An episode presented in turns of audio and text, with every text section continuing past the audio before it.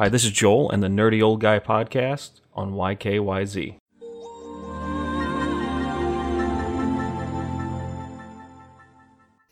In the previous episode, I talked about interaction as an art form. And there's still a little bit of argument there. But if interaction is art form, the game is still just incorporating that art form. But there's different types of art forms you interact with. I'm talking about interaction in a way that keeps you engaged.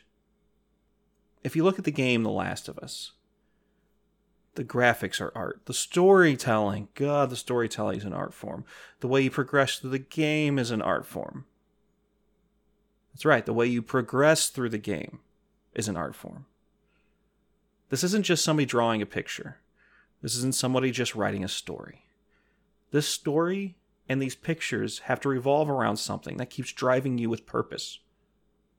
This is an art form that forces you to interact with it, that forces you to have an emotion from it. If done incorrectly, you play for 10 minutes and you're done. If the art form is great, you interact with it for sometimes hundreds of hours. Video games are art.